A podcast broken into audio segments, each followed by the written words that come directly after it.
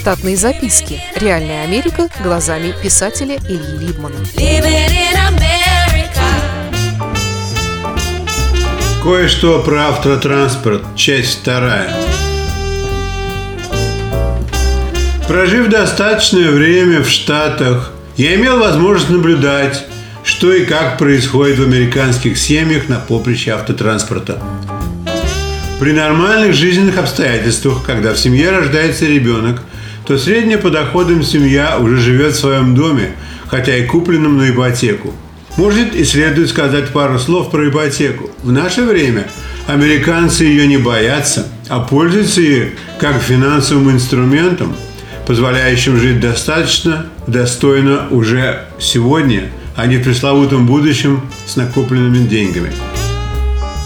Разумеется, что выплаты по ипотеке в Штатах регулируются законом, ограничивающим банки от беспредельного грабежа, как на большой дороге, в отличие от положения здесь, где пока регуляции весьма размыт. Короче, когда в семье появляется маленький человек, то он зачастую уже живет в доме, в котором есть у него своя комната, а также велосипеды, детская коляска для прогулок и как минимум один автомобиль. Таким образом, ребенок – с подсознательного возраста связан с автотранспортом. Он ездит с пеленок на заднем сиденье в специальном кресле, устроенном спиной по направлению к движению для безопасности ежедневно. В три года у него появляются первые игрушки машины с дистанционным управлением. К восьми годам игрушки продвинуты настолько, что могут достигать скорости 40 км в час и возвращаться назад к играющему с расстояния 500 метров. Примерно в 10 лет легально дети при желании могут сидеть на пассажирском сидении спереди. И в их головке методом наблюдения за водителем очень быстро передается информация, куда надо смотреть во время движения автомобиля. Однажды ради смеха и интереса я научил восьмилетнего пацана в моей машине не только вовремя переключать скорости рукой при моей работе ног, но и делать дауншифтинг во время торможения. Мой сын первый сел за руль, когда ему было 11 лет. Для нормального обзора дороги пришлось подложить на сиденье три телефонные книги. С 12 лет в Штатах детям можно посещать всякие аттракционы. С 16 лет детям разрешается иметь водительские права и водить машины в дневное время, за исключением скоростных дорог. В реальной жизни это выглядит примерно так. В зажиточном районе в 11 классе школы 70% учащихся – уже ездят в школу на своих машинах. Чаще всего машины не новые, но это для детей не так важно. Важно иметь свои колеса. Помню, как был раздосадан мой сын, что у него не было своей машины в школе. Он просто забирал мою при первой необходимости.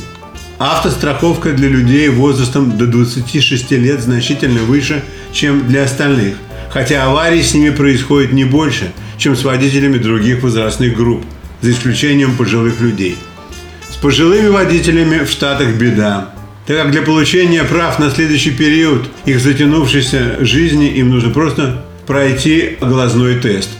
Именно так многие вполне невменяемые по старости люди с хорошим зрением водят машины по американским дорогам, если их родственники не препятствуют этому. Помню случай в Манхэттене. Одним летом пожилой мужчина въехал с ускорением на территорию маленького парка на 21 улице и многих передавил. Позже его допрашивали, как было дело.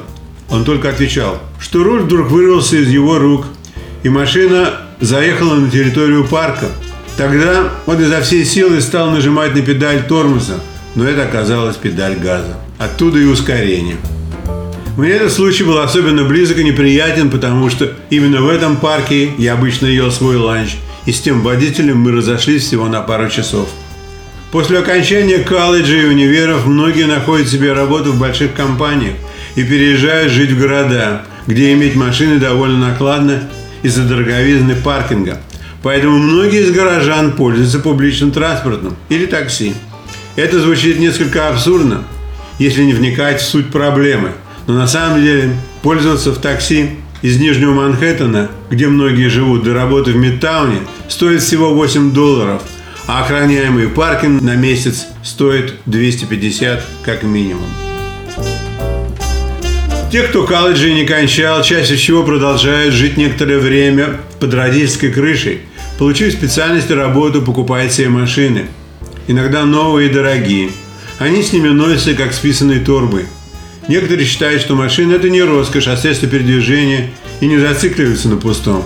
Но по большому счету в Штатах автомобили – одна из покупаемых видов продукции.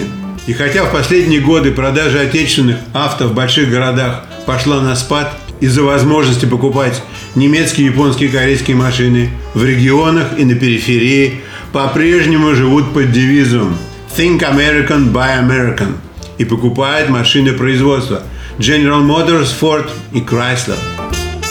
Я пытался припомнить хотя бы одного американского производителя машин бизнес-класса, кроме Кадиллака.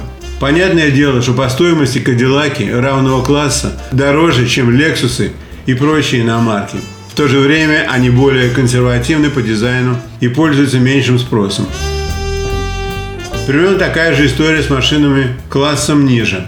Большинство семей среднего достатка купят себе скорее Toyota Camry, чем американскую тачку – Однако тренд последних двух десятилетий среди имущих людей склоняется не к покупкам, а к лизингу.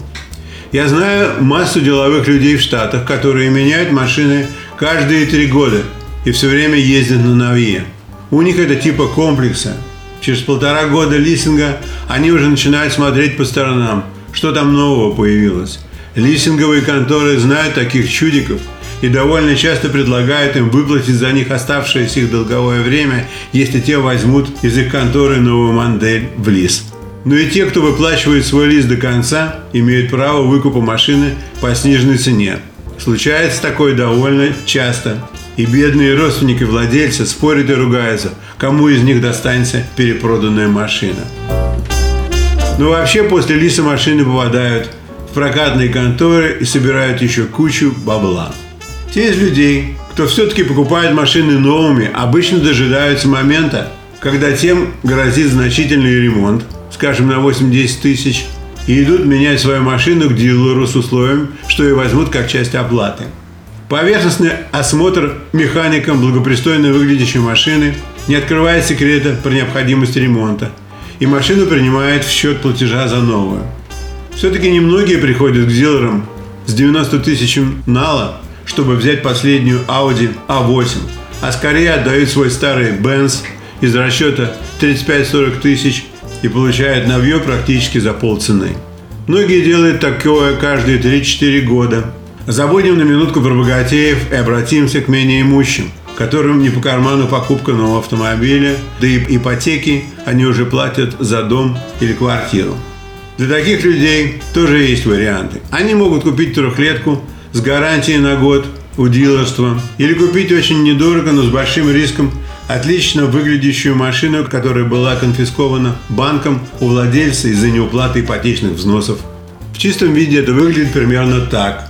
Человек взял в банке денег на покупку машины с условием выплаты ее за 7 лет. По какой-то иронии судьбы или легкого пара он не смог выполнить своих обязательств перед банком. И машина была у него конфискована банком, которому она вовсе не нужна. Банк продает ее на аукционе за одолженные под нее деньги минус уже выплаченный интерес. Попасть на такой аукцион сложно, но возможно. Именно поэтому некоторые люди с целью приработка получают лицензии дилеров, чтобы быть первыми на всякого рода аукционах. Они занимаются дальнейшей перепродажей машин, главным образом, друзьям друзей. Еще круче бывают аукционы после тяжелых дорожных происшествий или угнанных автомобилей, которые не нужны больше их бывшим владельцам. Их проводит полиция, если не вмешивается страховая компания. У полиции нет много места, чтобы держать бесконечно долго машины, как вещдоки. Не то что велосипеды, мопеды и мотоциклы. Однажды я инспектировал муниципальный паркинг небольшого города. Там на самом нижнем уровне стояли прилично запыленные и скованные одной цепью 87 мотоциклов модели от Триумфа до Харлея. Это были хорошо забытые вещдоки. Мой подельник по инспекции разбирался в мотоциклах и за время нашей работы там обогатился не одним из них. Штатные записки. Реальная Америка глазами писателя Ильи Либмана. Читайте книги русского писателя современной Америки Ильи Либмана. В них живо и не скучно описываются нестандартные ситуации, происходившие с бывшими гражданами Советского Союза на фоне американского урбанистического ландшафта. Повести «Алиса», «С Райкой», «Второе дыхание», «Время апельсина» и «Малыш 21 века» можно приобрести в интернет-магазине «Литрес» или на сайте писателя читаливы.ру.